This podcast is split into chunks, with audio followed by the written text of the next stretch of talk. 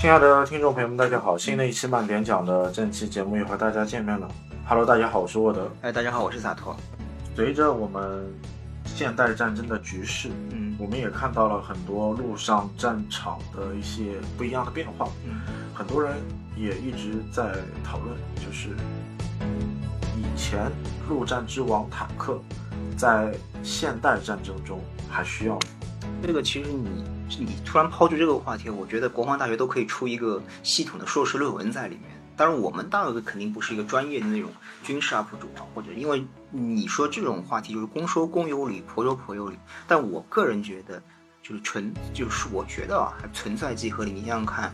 你比如说每次我国的国庆阅兵，你觉得最震撼的是什么？就是我们这比如说九九式坦克啊，或者是虽然网上叫它五九改，对吧？九九式坦克啊，或者是如果最新的一些坦克的方队经过，我觉得这个是最震撼的。但是有这个出现，我觉得坦克还是最重要，或者是至少是至关重要的一个陆战的一个，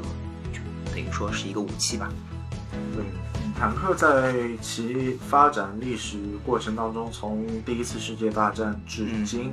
也要将近一百多年的历史。嗯那么这个过程当中，呃，在我国，坦克其实从应该从抗战时期，也就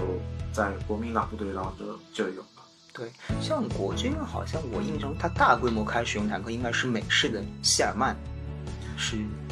呃，用了在国内战争中用的最多的应该是斯图亚特坦克啊，M 三斯图亚特或者是 M 五斯图亚特坦克。呃，谢尔曼坦克其实用的数量有限，它在没解放战争中比较多嘛。就是我们看到的影视作品当中表现比较多。其实啊真实的作品，谢尔曼坦克没有那么多。嗯呃，更多的是我们从苏联引进的一款坦克，就是 T 三十四杠八五。哦，我明白。又那我们就要说一下，就是新中国的一些坦克，就是我们刚才说到的著名的一个最经典的一个五九式的一个坦克。因为我之前是在看了一篇文章，就是说大概是说我国的一个武器的发展历程，它最早实际都是以呃仿制苏联，因为我国的工业基础，特别是军事工业基础，其实可以说是。底子是非常薄的，甚至是没有是零基础开始的。就是说，我们一起初只能是通过仿制一些苏联的各种的，比如说轰炸机啊，或者战斗机，包括像坦克，甚至步枪，之后慢慢再会形成我国的自己的一些工业体系。其实坦克五九也是等于说是仿制我苏联，就是我们苏联的一个坦克，对吧？嗯，也不能说我们苏联，就是苏联那个坦克。仿制是发展军事过程当中的一个必先经历的之路。对无论什么时代，包括我们在甲午海战时期，我们也仿制了很多。呃，英国海军的设备，包括德国海军的设备，嗯那么在仿制的过程当中，才有自研的一个基础。对，现在我我看到很多，比如说像某某红书啊，或者是某乎上面都会对，呃，比如说仿制武器会有一些不和谐的声音，或者是些冷嘲热讽。但是我觉得真的是没有必要，因为我觉得仿制武器，你刚才说的，它其实是一个很多，包括像美国的，比如说有很多的武器，它的一些开始也会走一些仿制的道路，包括它的钢盔啊什么的。其实苏联他们一开始也会有一些仿制在里面，之后我们有了自己的工业体系之后，才会慢慢的呃摸索出自己的一些作战的系统在里面。对，嗯。那坦克作为陆战之王，它在一战的就是发展过程当中也经历了不少的挫折。对。那更多的是要去跨越战壕，嗯。要突破铁丝网后面的就是马克沁重机枪的机枪阵地。对，那么坦克被挂载了很多就是木质的柴火，然后滚到战壕上，然后再跨越战壕，突破机枪阵地，起到了这样的一个作用。但是到了第二次世界大战开始，就是德国人开始使用闪电战，嗯那么坦克作为闪电战的一个先发的一个前锋，嗯那么去用高速有效的打击呃敌军阵地，作为了一些突破。那嗯么德德国生产的马克一型、马克二型坦克就作为了早期闪电战的一个中坚力量，也就让我进入了我们的视野。对，因为坦克真正开始扬名，就是他在欧洲战场或者是二战战场上对于呃英法联军的一些突袭在里面。因为法国当时我们也知道，著名的马其顿防御还是沉浸在堑壕战的思维里面，但是没想到坦克的一个出现，使堑壕战其实没有任何的意义在，对吧？呃，马其顿防线有它先进属于那个时代的部分，但是也有局限性。防线也好，包括我们古代的长城也好，嗯，总会有盲区的地方。嗯，它不是一个固若金汤或者金钟罩铁布衫一样的，嗯呃体系，它永远也会有一个罩门。嗯但一旦这个罩门被打破之后，也会很惨。但但就是使用坦克也好，使用闪电战也好，那如何去把握自己这些优势兵器化的优势部分？那德军在使用闪电战的同时，它早期的闪电战的这些坦克，就是马克一型、马克二型，其实你论单体的一些技术参数，其实这些坦克并不存在一个极大的优势。嗯那为什么会形成到战术之后，这些优势会就是无限的去放大？嗯那等到一九四二年、四三年的时候，马克一型、马克二型在就是战场上已经基本上成为了被淘汰的一些产品。嗯，对，那甚至苏军的 T 三四杠七六坦克嗯都可以去击毁德军的大部分坦克。呃，我想到一个问题就在于，比如说像抗日战争时期，坦克对我就是我军的伤害，就国军的伤害，我们我们自己军队的伤害其实是非常大的，因为有可能我们当时无论是国军也好啊，或者是八路军，他们其实相对来说装备是比较差的。坦克就是，即便日军的坦克是。我们现在看都是那种等于说是铁皮造的，或者是比较简陋的那种坦克，但是对于我们那时候的抗日将士来说，也是一种降维打击。我觉得他们面对坦克，实际上这种怎么说呢？感觉是有一点畏，不是不能说是畏惧吧，可能是感觉是比较难对付，甚至不知道怎么去对付那种感觉。对，就是这个就是本身对坦克的一个认知的一个差异性吧。嗯就我们在说了最简单一点的一个道理，就是什么呢？就是说，呃坦克虽然日军的坦克啊，嗯它是在轴心国系列里面，它的陆战兵器应该是轴心国里面最弱势的一个国家。嗯但是对于我国来说，包括我们的就是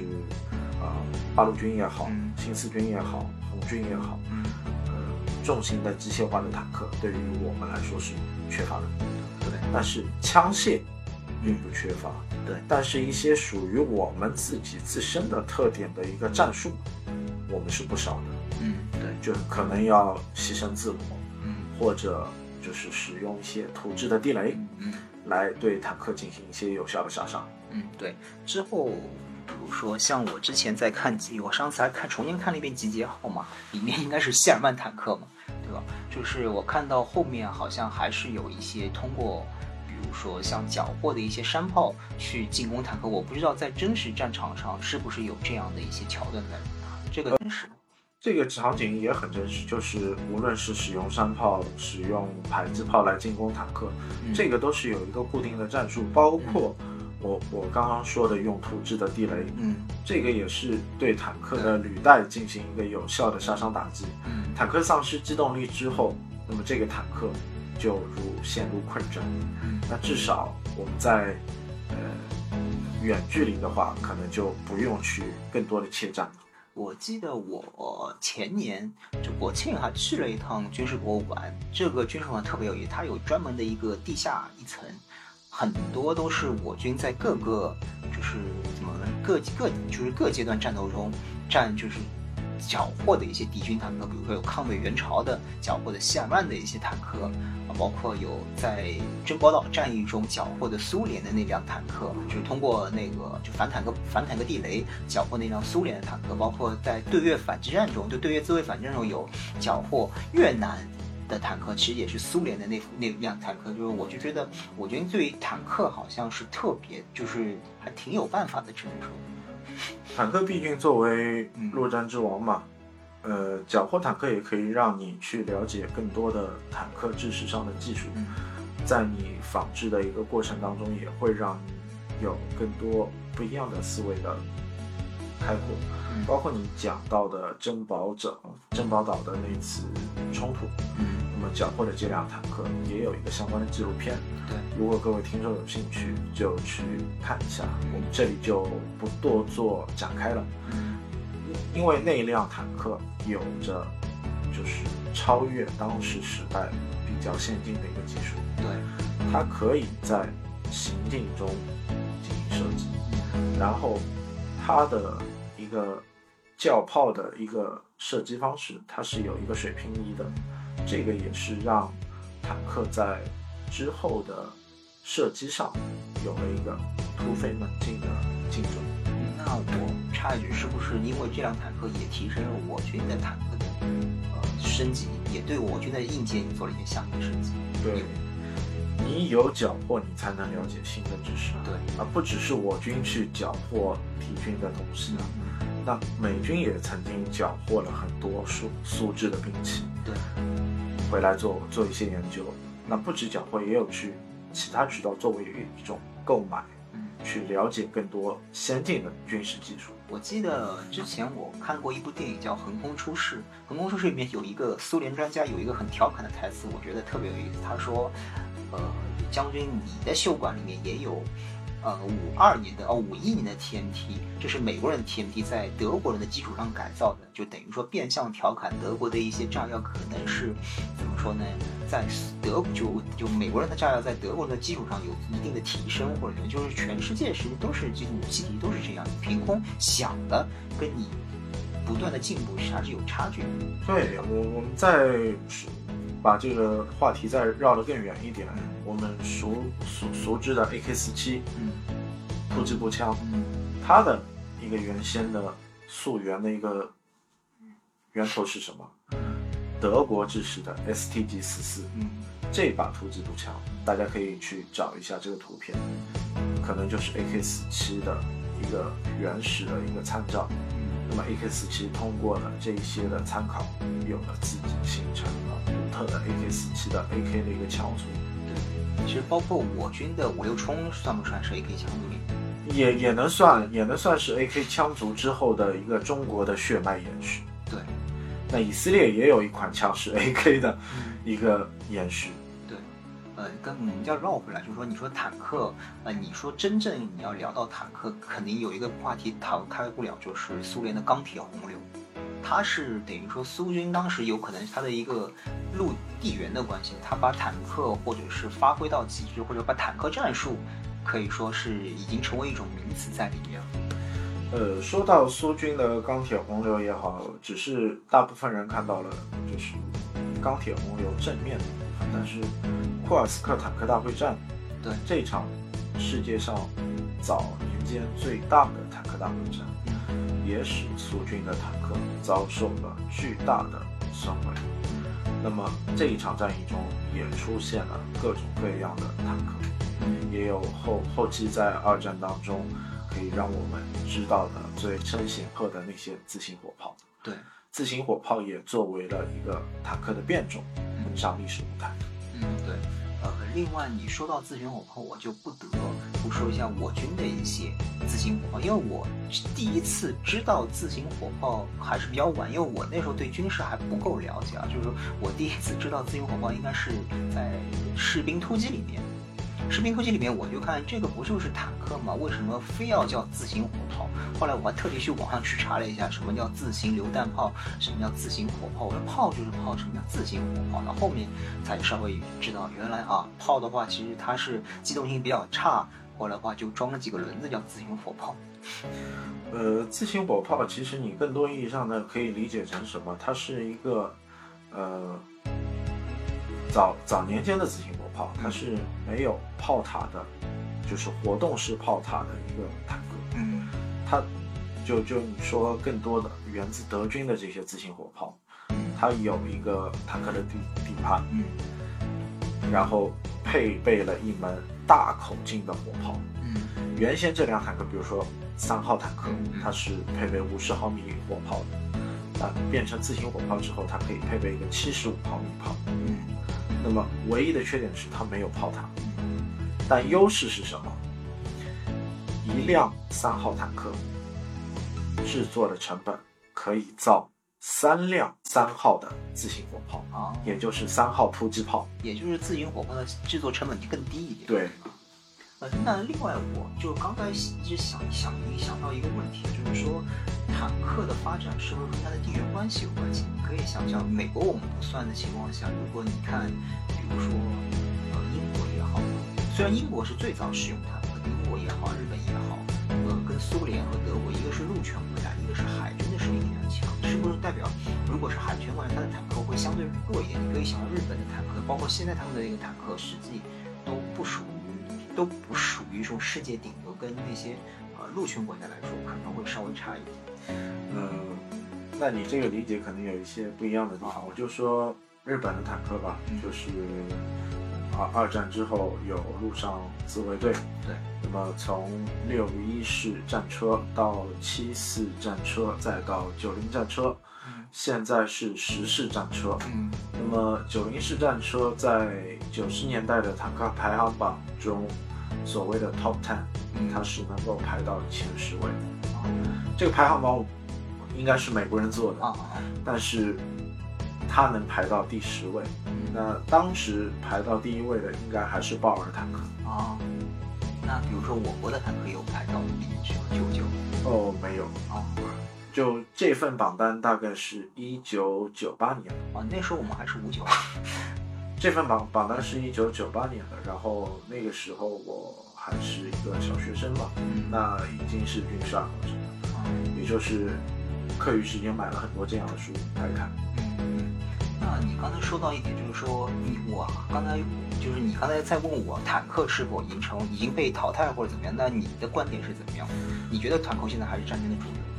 坦克在战争中的角色逐步的在弱化，但是它作为一种载具或者作为一种陆上兵器，它一定是会存在嗯，或者是永远存在。因为可能现在包括像强击机啊，或者各类反坦克装备，或者是升级太厉害，导致了打击它的方式更多，你会给你一种感觉，好像对付坦克更加方便一点，但不代表它不厉害，或者是不代表它会被淘汰，对吧？啊，对，就像说的强击机也好，对地的攻击机也好，嗯对付坦克的手段其实很多，包括直升机、武装直升机、嗯反器材步枪、嗯呃反坦克地雷，嗯对吧嗯？各种特殊的工兵嗯也能去对坦克制造一些有效的杀伤。嗯那么其实，在二战时期也有这样诸兵种的，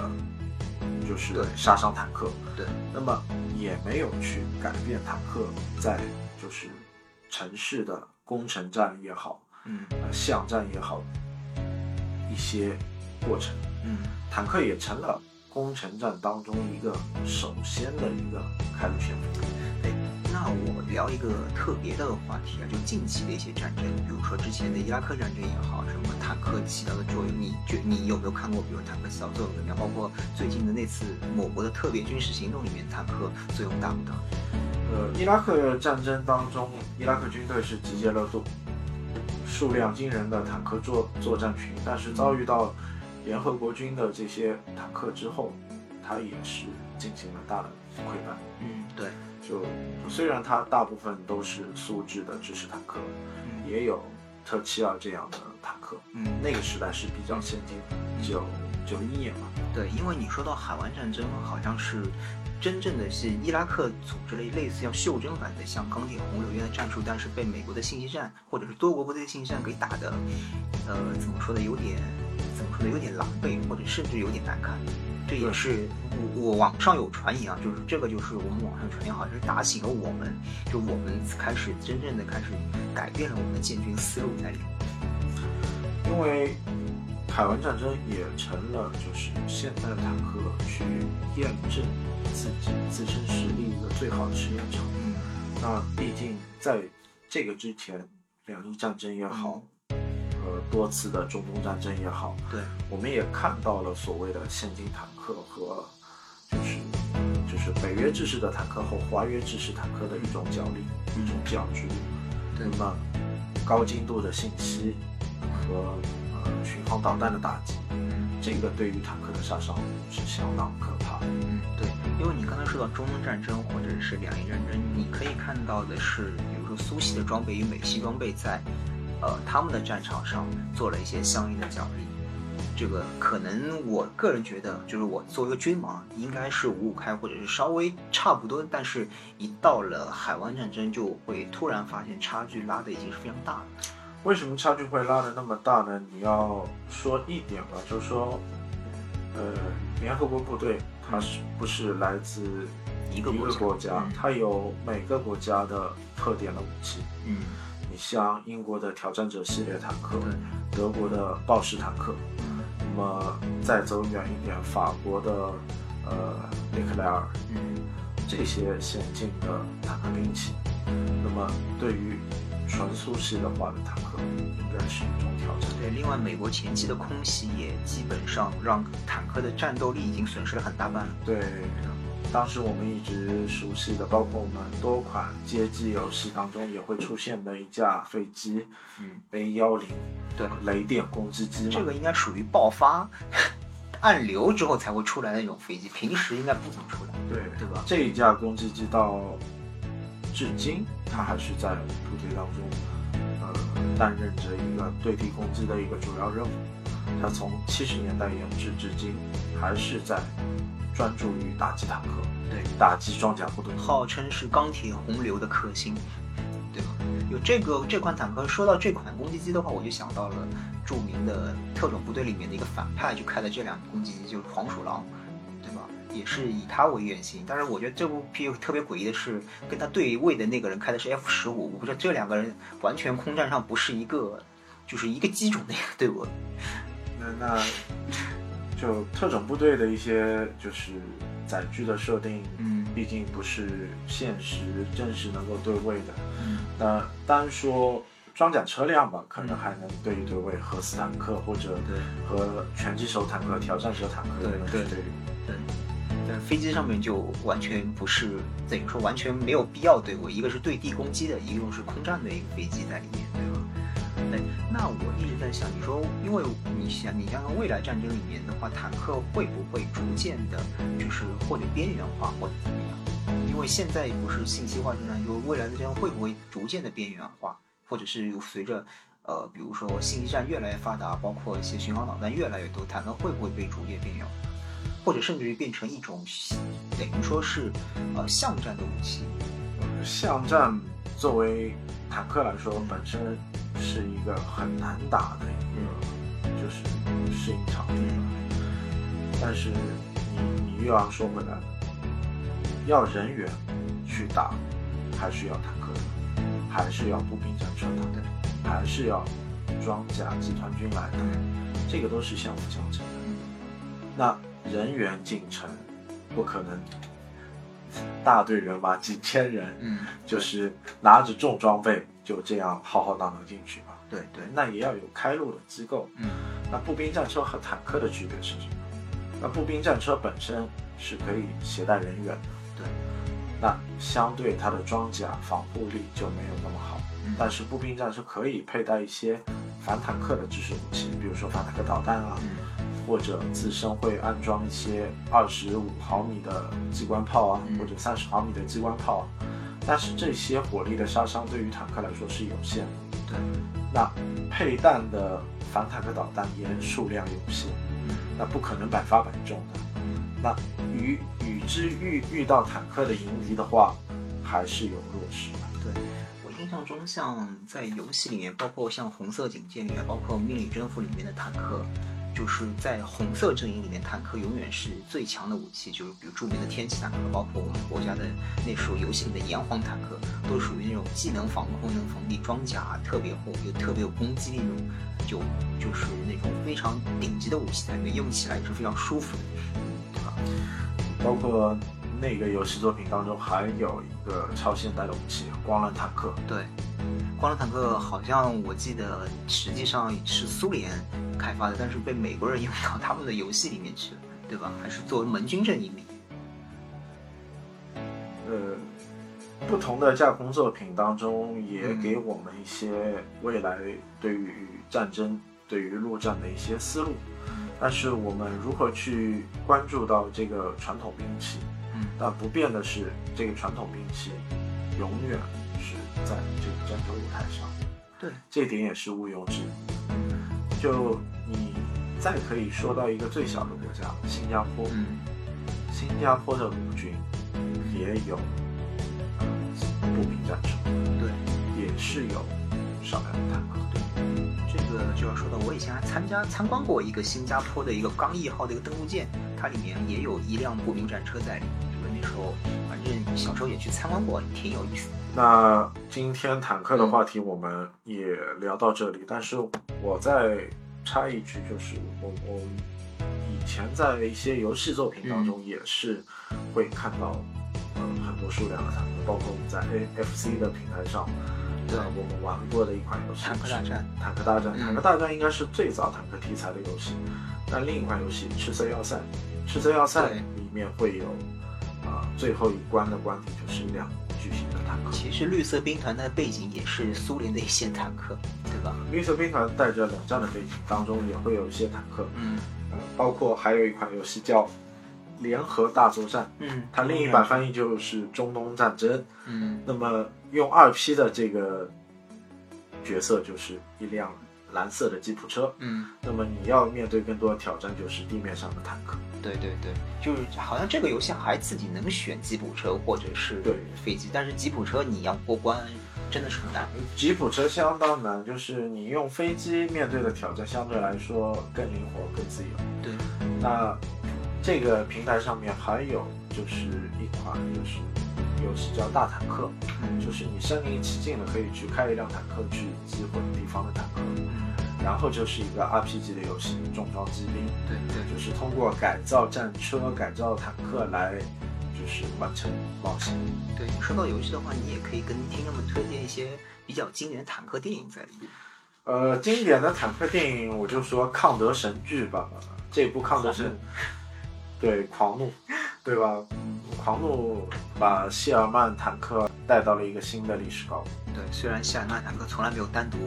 作战过，对吧？就是谢尔曼坦克能够去击杀虎式坦克吗？有一定概率的，这个概率是微乎其微。对对，但是它不就是不能说它不是部好电影，只能说它是部抗德神剧，对吧？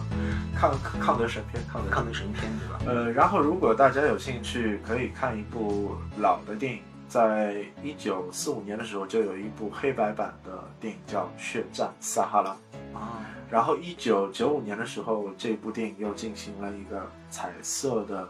就是新版的拍摄，嗯，然后这这部片名也是叫《血血战撒哈拉》呃，。这部片子我有印象，六公主放过。对，然后主要的故事脉络也是很简单，就是一对就是步兵嘛，然后有有一些集结起来，因为是陆陆续续的，但是主线就是这些人，嗯。大概七个人围着一辆 M 三型李氏坦克嗯。进行的一个攻防战，嗯。然后去牵制大概德军将近四百个人的部队，嗯。然后最后活下来两个土吧，啊，也是相当惨烈的一个故事。对，但是这个故事也可以让你看到这一辆杂交型的坦克一些威力啊，包括于德德军也很惧怕这辆坦克。对，我记得好像在苏德战争中也有很多的一些反坦克英雄，甚至有些记录，包括有一个好像是有一个连队，他一一个连队就击毁了大概一百多辆。呃，德军的坦克，这也是被誉为好像是反正战场上击毁坦克最多的一个连队。反正大家也可以去查一下相应的一些资料，包括某站里面也有一些相应的这种纪录片啊，说一下。呃，今天的节目类似于一个番外的节目吧，就就也临时起义，也和大家聊一聊曾经的陆战之王是不是离我们远去。嗯呃，其实这个陆战之王还在就未来也希望大家能够去来收听我们的节目，我们也可以聊一些更多关于自己兴趣爱好的一些话题。嗯那包括之前聊过一个铁拳小子的话题，嗯未来也会延续这样的话题，去聊聊另一部中国的动漫的作品《镖人》。嗯感谢各位听众收听，谢谢大家，嗯，再见再见。